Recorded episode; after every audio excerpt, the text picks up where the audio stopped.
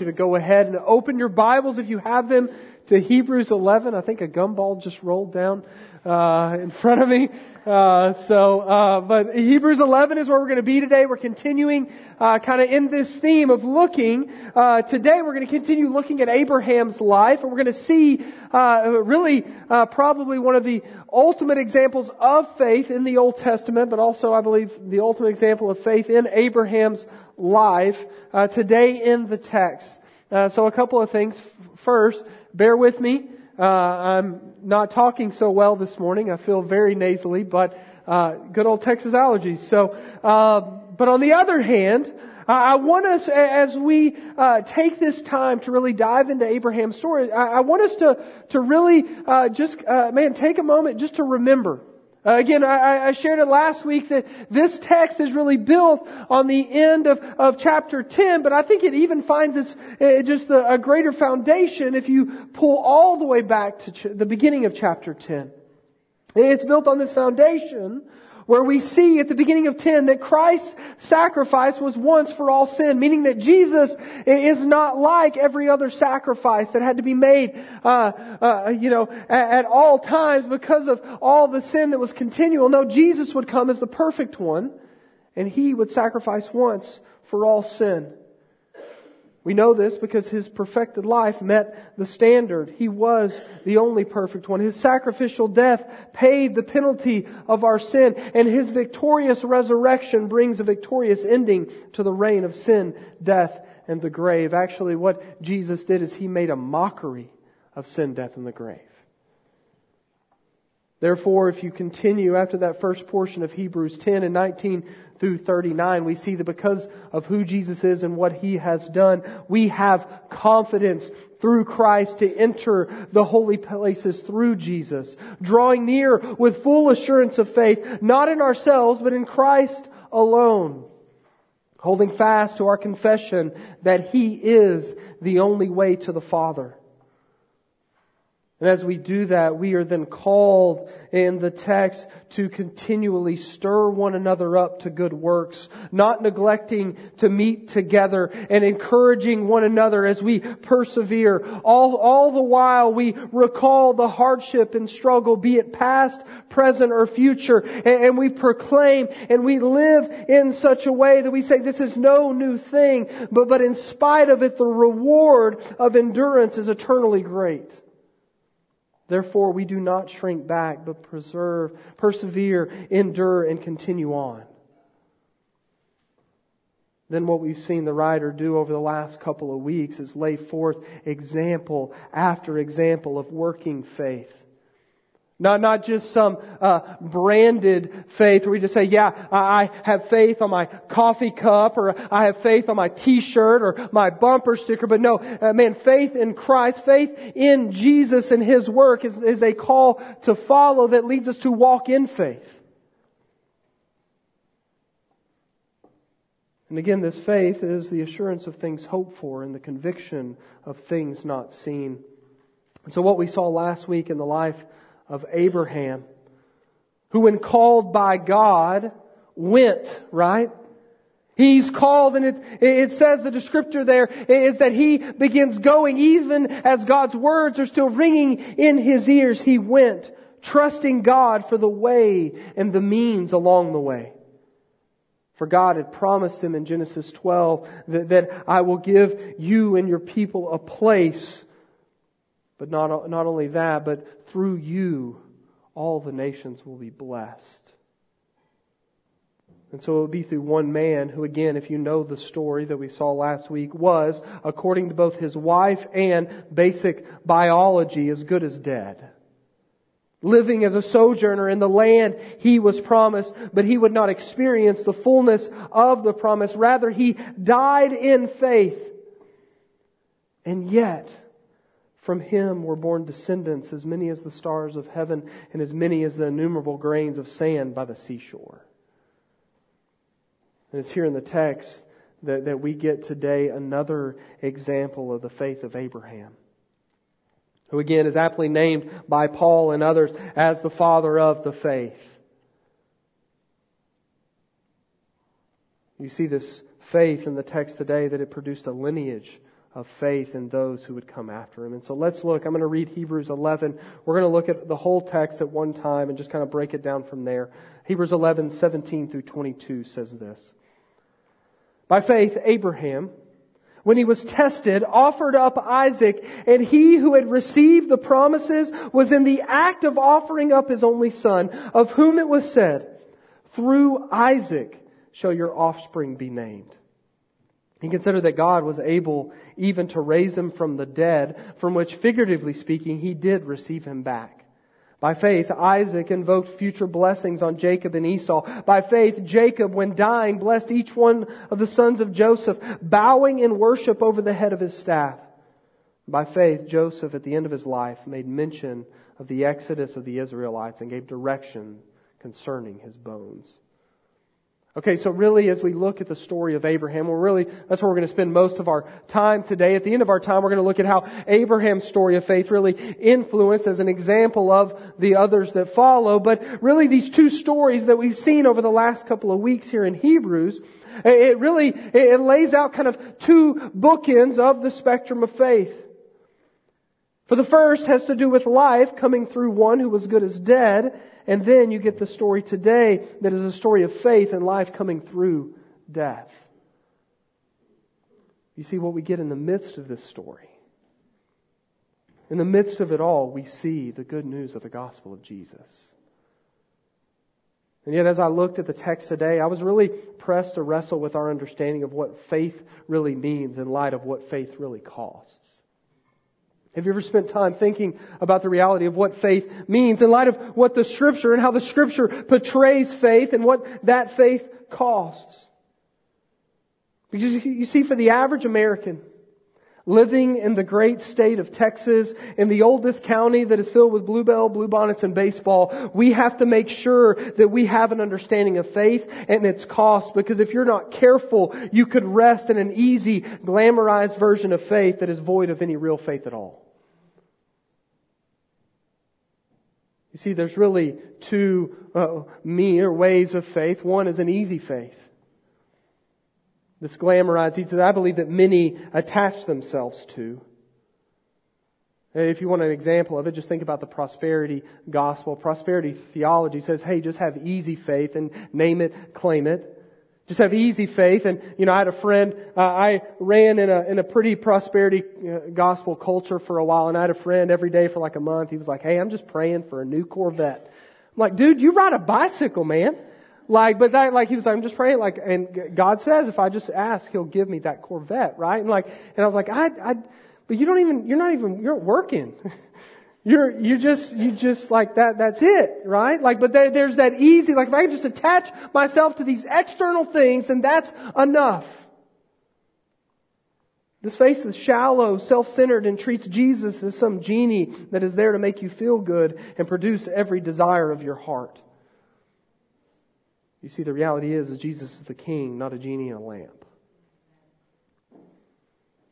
See, our culture would say, hey, today, like you sacrifice nothing. Or you, you sacrifice anything that will give you the most gain eh, eh, that, that also costs you the least personally.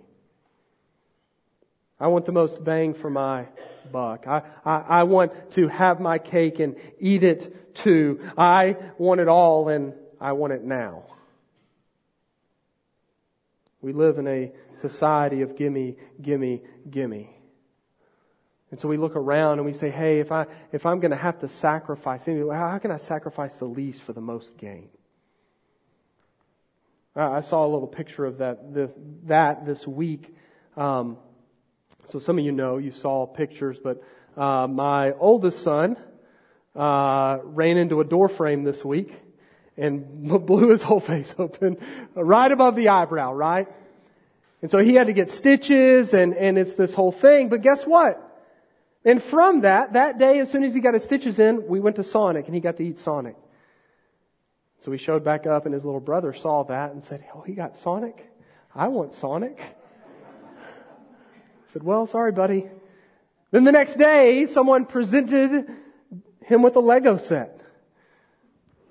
My youngest son looked and said, I want a Lego set. So that night he's getting, that, that night he's getting it. I actually think it started the next day before he even got the Lego set. He's, you know, my toe really hurts. It's really bothering me. Something's wrong with it. And we're like, be tough. Go to sleep. But then the next day, what I notice is they're eating breakfast and he's got to go to the restroom and he jumps up and he takes about four steps and he falls on the ground and he looks at me and he goes, ooh, ooh. to which I say, get up, be tough, you're fine. But Jude picked up on it. Jude said, hey, he's trying to hurt himself so he can get what I got, right? And I'm like, yeah, you're calling it out. But, you know, like he, he, something in his brain said, hey, if I can just maybe suffer or sacrifice a little bit, I can get all of this stuff. And while I think we can look at that and hear that and, and be like, oh man, that's just, man, silly children. And I think for many in the church, um, they only want the benefit of faith, but they want no cost. We would call it nominalism. I want the name of Jesus. I want to claim to have some form of faith, but it better not cost me a thing. And so they live life one of two ways either just kind of building their own kingdom and claiming it as faith, or the first time it doesn't work out for them, they turn from all of it revealing that, again, you had no faith in the first place. What this leads to is the reality of faith, and we actually see it in Abraham's story today. You see, faith is not only a call to follow, it is a call that costs. Faith costs, and yet it is through our faith being tested that we are refined at the depths of who we are, and by grace we grow in faith. Again, Hebrews 10:39, we do not shrink back but continue on in faith, which again is the assurance of things hoped for, the convictions of things unseen. This is Abraham's story. A story of faith that is tested and refined through sacrifice. And even in the face of what will be the costliest sacrifice in his long life, Abraham has faith. And so while culture around us says sacrifice nothing, I believe, and I believe that scripture is explicit in this, the gospel says lay down yourself, live, live, live an open-handed life. And so let's look now at the example of an open-handed and costly faith. Uh, I'm going to read 17 and 18 again. It says, By faith, Abraham, when he was tested, offered up Isaac. And he who had received the promises was in the act of offering up his only son, of whom it was said, Through Isaac shall your offspring be named. Okay, so this story, again, uh, because it's Hebrews, uh, we have to almost, you have to, to tell this story, we have to go back to Genesis and understand that story, so then we can come back here and understand what the writer is, saying about this story. So in Genesis 22, it reveals to us that Abraham, who over the many years of sojourning and sacrifice, because again, his life was continually, hey, go. And so Abraham would go, and then it would be like, okay, you're here, go. And Abraham would go, and, and here he would sacrifice, and here he would go, and here he would sacrifice. You see, Abraham had grown in what it meant to respond to God's call by faith. And it was by faith, the text says, when he was tested. If you look at Genesis 22, verse 1, it literally says that God tested his faith. God tested Abraham. And in this testing, we see that Abraham responded. Now, a couple of things here connected to Genesis 22 that I want to do before we dive in. And the first, and maybe you've already kind of uh, wrestled with this question as you heard it why in the world does God test Abraham? And in our lives, why is our faith at times tested? Like, isn't it enough to just have faith? Why must it be tested? Well, I'm just going to give a, a simple quote. I believe uh, Eugene Peterson in a book called The Jesus Way, he says that the way of faith requires repeated testing so that we can discern whether we are dealing with the living God or some fantasy or illusion that we have cooked up. The way of faith, and I love what Peterson says, he says it requires repeated testing. Because it's so easy for us to begin to trust and have faith in something else that is not what we're called to have faith in. And so it's that moment of testing that we realize it, it burns everything away and we realize, no, is, is this God we're dealing with or is this something we've just kind of conjured up in our own lives? Essentially what this testing does is it reveals whether we're walking in faith to God or self. And it's this testing, particularly as we see in the text and in our lives, that comes by way of sacrifice. Where our faith is really refined and either shown to be lasting and built upon faith in God, or it burns away and reveals it to be no real faith at all. Peterson goes on to say that sacrifice, which in this text it's termed as offering, exposes spiritual fantasy as a masquerade of faith.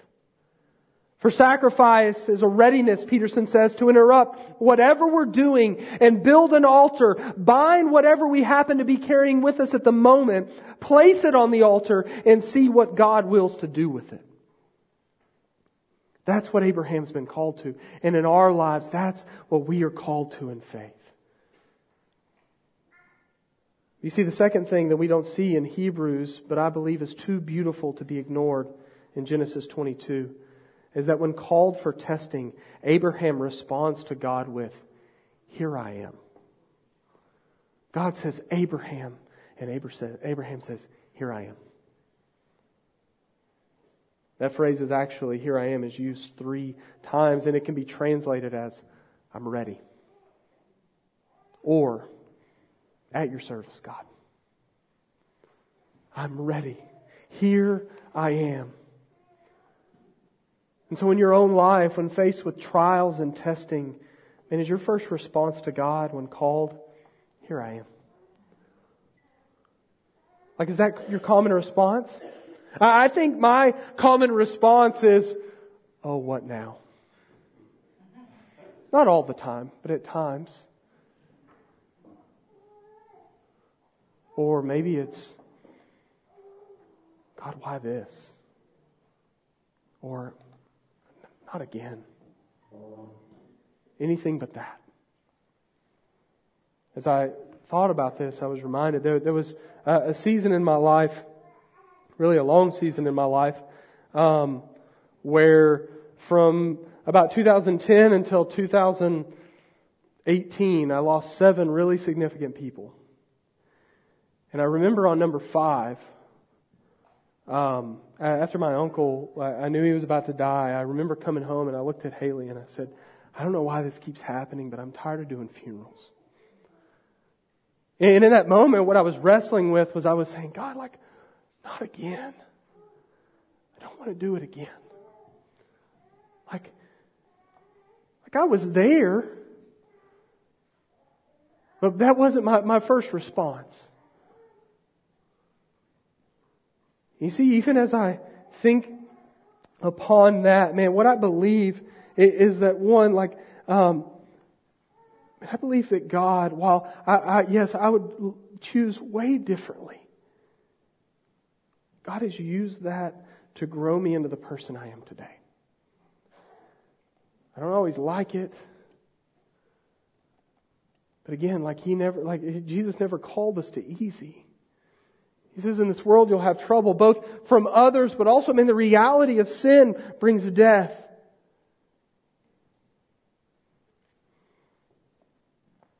And so when faced with trials, when faced with testing, is your response, here I am, God. I trust you. You see, God tells Abraham to go to Moriah he says, God actually in Genesis 22, he says, go to Moriah, to a place I'll show you. So again, God says, you're going to go there, but he doesn't even reveal. He says, just trust me and I'll get you the rest of the way. But that's a, that's a starting point. But then he says, and sacrifice your only son, the son whom you love. And guess what, Abraham, he, he does not simply just respond with, here I am.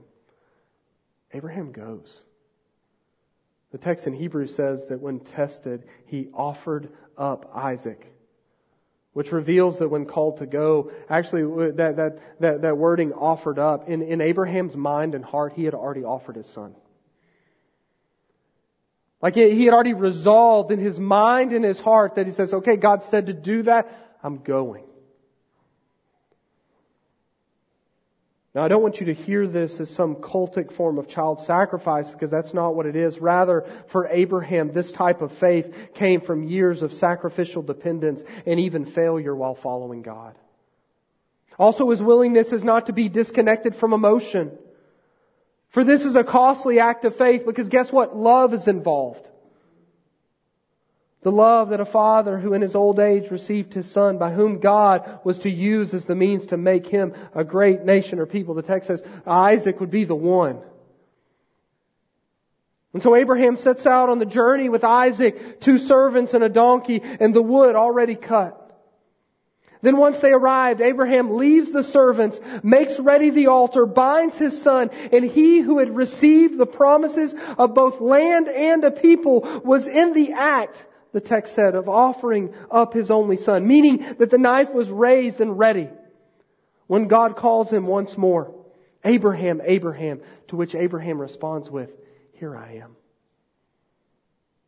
That's actually the third time that he responds with, Here I am. The second is as they make their way up the mountain, he and Isaac. I've always thought about this story, but what happens is uh, Abraham says, Hey, y'all stay here, we're going and then he loads the wood on, on Isaac's back. They head up the mountain, and Isaac, uh, as they're going up, says he's taking uh, uh, inventory, and he says, "Okay, we've got the wood, check. We've got the fire, check. We've got the knife, check." And then he stops and says, "Where's the sacrifice?" And so he turns to Abraham and he says, "Dad." To which Abraham looks and says, Here I am. You see, Abraham, even in this moment, is present in the faith. He's present in faith, caring for his son. And he says, Where's the sacrifice? And Abraham, in faith, says, God will provide. Jehovah Jireh. And guess what? God does provide. He provides another sacrifice in light of Abraham's faith. You see, what is even more fascinating is that verse 19 tells us that Abraham considered that God was able to even raise him from the dead, from which, figuratively speaking, he did receive him back. Now, did you hear that? It's not, this wasn't one of those things where after the fact Abraham was uh, just like, oh yeah, that boastfulness. No, from the beginning Abraham knew that God uh, would raise his son from the dead. And so what we see is that Abraham had so much faith that even when called to sacrifice his son, he had faith that God would fulfill his promise to him. In this moment, what Abraham is doing is he's saying, God, you promised this all the way back in Ur. Guess what? Man, it's in your hands now.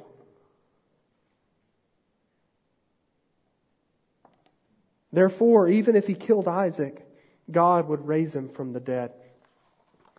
Something that, that hit me as I read it this week was that um, God tells Abraham, it's through Isaac that your offspring shall be named. And, and I'd heard some people say uh, that either God would raise Isaac from the dead or God would provide another son. But actually, what I believe, no, like even then, God's saying, no, it's going to be Isaac. It's not another. God doesn't need to use another. No, He can use Isaac because He can raise Isaac from the dead.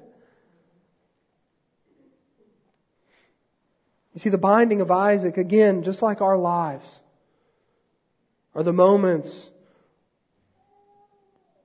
where we, with open hands, are to lay whatever it is, whatever we have before God, and to see what He wills to do with it. And so, what in your life today do you need to lay down on the altar? Maybe today you need to say, Man, I just, because Jesus, what you have done, I just give you myself. Maybe you've just been living for the, the, the offering of self, right? Like I, any, anything I can do to get and receive what I can. Maybe for some of you today, maybe uh, you're sacrificing your children on the altar of your own need for success. Maybe today you just need to lay that down and say, God, maybe like, maybe that's not it. Maybe it's just your will or your job or whatever it is. Like in your life, do you have faith to believe that God can raise and redeem even the most broken and seemingly dead things in your life?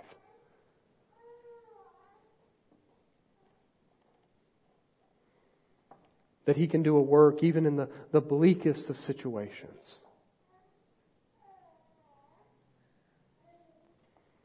Abraham did. You see, because Abraham believed, he had such faith that he believed in the moment that God, God, you can do something here. Also, I believe that Abraham, man, that, that for Abraham, uh, God was the goal. He was the goal. And in your life, is God, is He the goal? Or have you put something else in that place?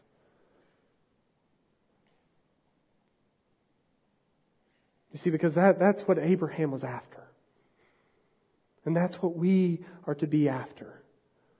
I love the story of Job. In Job's life, I heard a pastor say it like this one time, that at the end of Job's life, after everything had been taken away from him, it says that Job had more children, he had more land than he ever had before, he had more cattle, more sheep, more everything.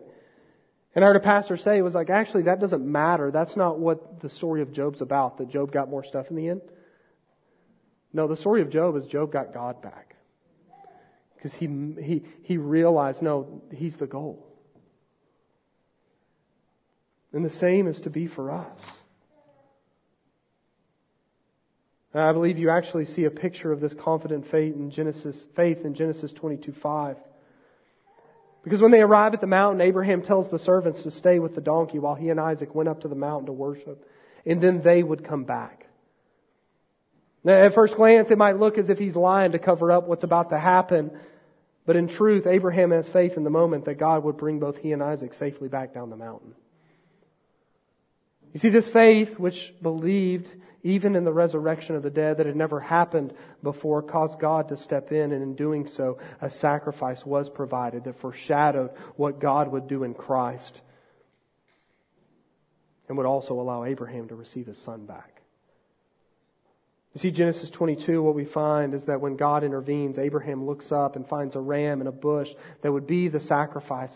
For God did provide, just as Abraham told Isaac he would. And in our lives, we can look at this story, which again, sorry, foreshadows the Lamb of God that would come and take away the sins of the world, being sent by the Father who loved his own only Son. Jesus, just like Isaac, would journey up a mountain carrying wood but his would be a cross. He, like Isaac, would allow himself not to be bound, but be nailed to it, and he would die as the ultimate sacrifice for our sins. And what an act of faith in the life of Abraham. You see, as we look at this story and see this act of faith and are, are, are met with the reality that we are called, again, these are, uh, these are not, this isn't the hall of faith, these are examples of what faith looks like and is to look like in our lives. So we're met with that and saying, okay, in my life, am I going to just say, okay, God, my hands are open, do what you will, which again is another picture of Jesus, right? In the garden, he says, if there's another way, do it, but not my will, your will. But also, what I love about this text is the way that the writer of Hebrews presents what follows in the rest. You see, in verses 20 through 22, we get these rapid fire examples. So we get this big picture example of faith, and then we get these rapid fire pictures of the generation to come. Pictures that are a product of how faith, when modeled, encourages faith in the lives of others. And so as you think about that, as we look at these here in just a moment, I want you to begin to think about your own life because guess what, follower of Jesus? People are watching your faith or lack thereof.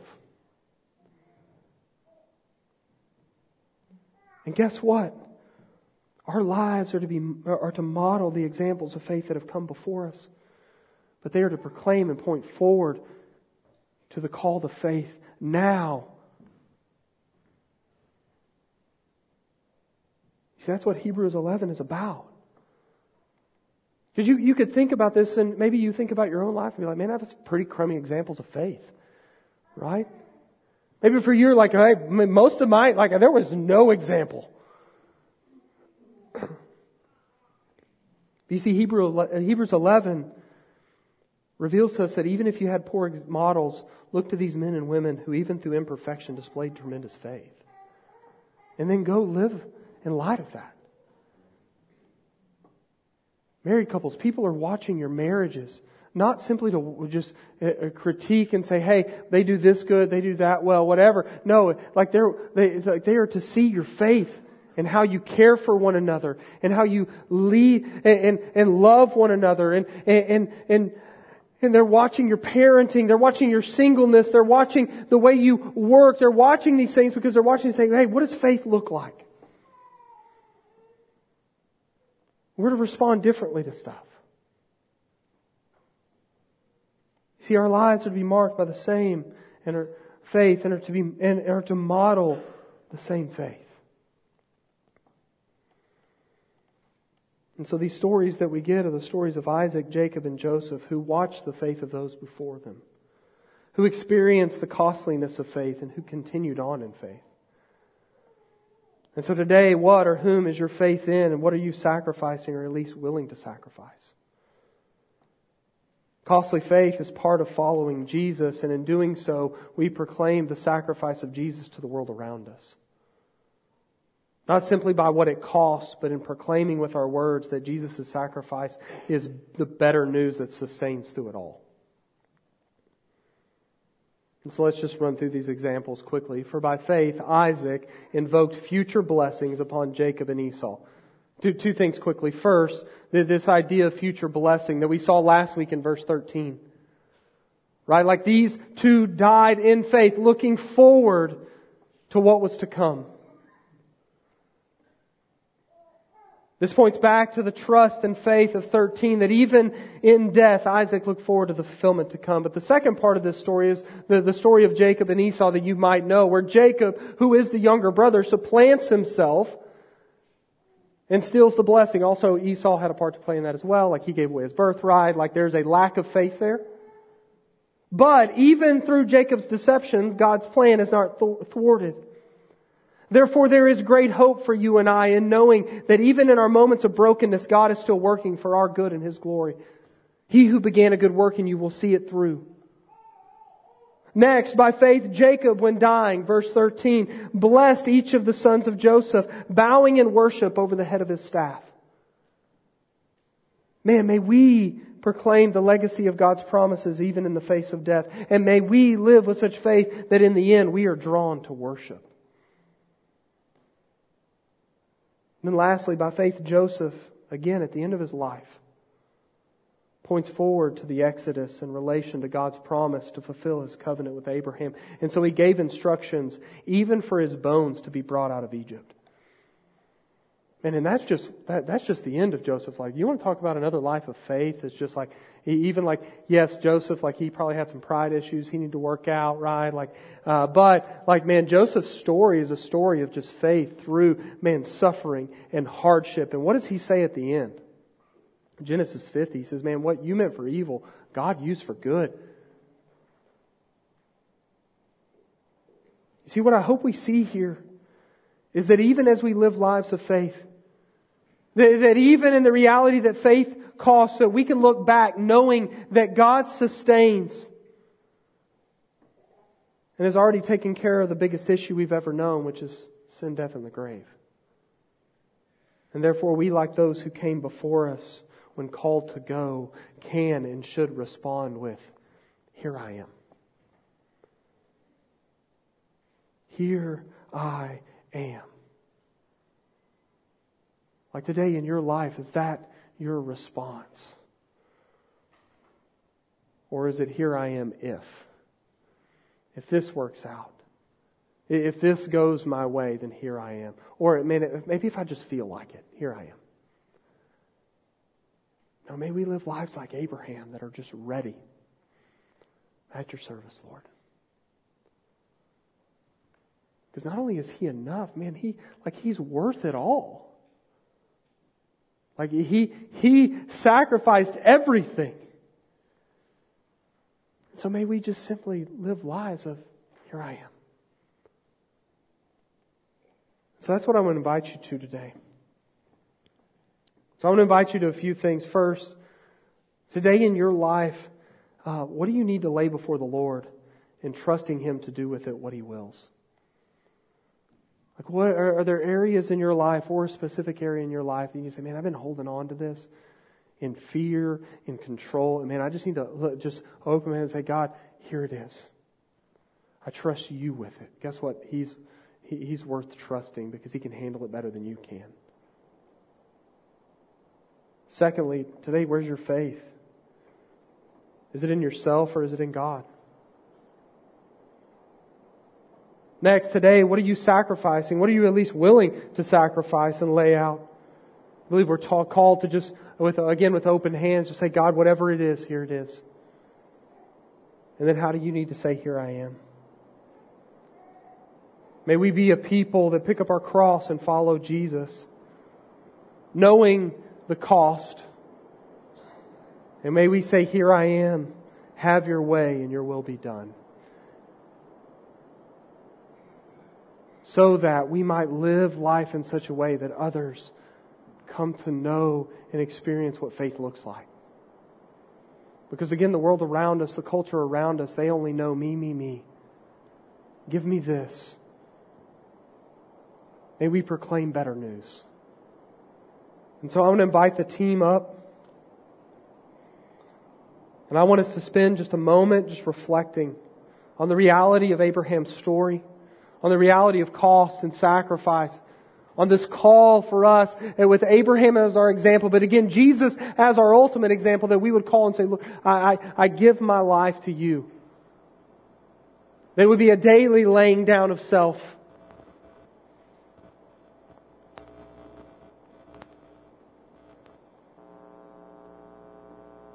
And that you would ask God to give you the faith to simply say, Here I am.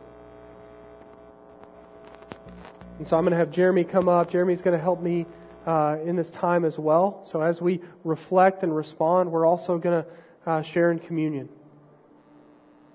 And so if you're a follower of Jesus in good standing with your local church, uh, we would invite you to come and, and partake in communion. But in doing this, what you're re- remembering today is this reality that Jesus is the one that, that came and said, man, here I am, Lord, like not my will, your will. And he went to the cross. He was that perfect sacrifice. But he has also called us in remembrance to go and proclaim that to others. And so I want to invite you to that. If you're not a follower of Jesus, we would ask that you abstain from this, uh, not as a way to uh, point you out or shame you, but as a way to say, hey, we want you to understand what this really means, and we want to invite you into it. We want you to know what it means to follow Jesus. And so if you have questions about that, come talk to myself or Jeremy, or maybe someone you know here today. Um, and so we'll be down here with the elements. You can come when you're ready. And then I'll lead us through our time in communion and we're going to continue in worship. So, Father, I pray, God, that, that you um, would speak and, God, that we would move. God, that we would have hearts and we would have lives that are marked the truth that we are yours. And Lord, as we are called to you, God, that, that we would simply say, Here I am, Lord. Use me. And I pray that you would even take the, the hard and the broken and the difficult areas of our lives, and God, that you would give us not simply perspective, but you would uh, give us deeper faith to trust in you. You would use those moments even to refine and grow and deepen our faith. All for the sake of uh, proclaiming the glories of who you are and sharing the reality of, uh, of, of faith with others. So, God, use this time in Jesus' name.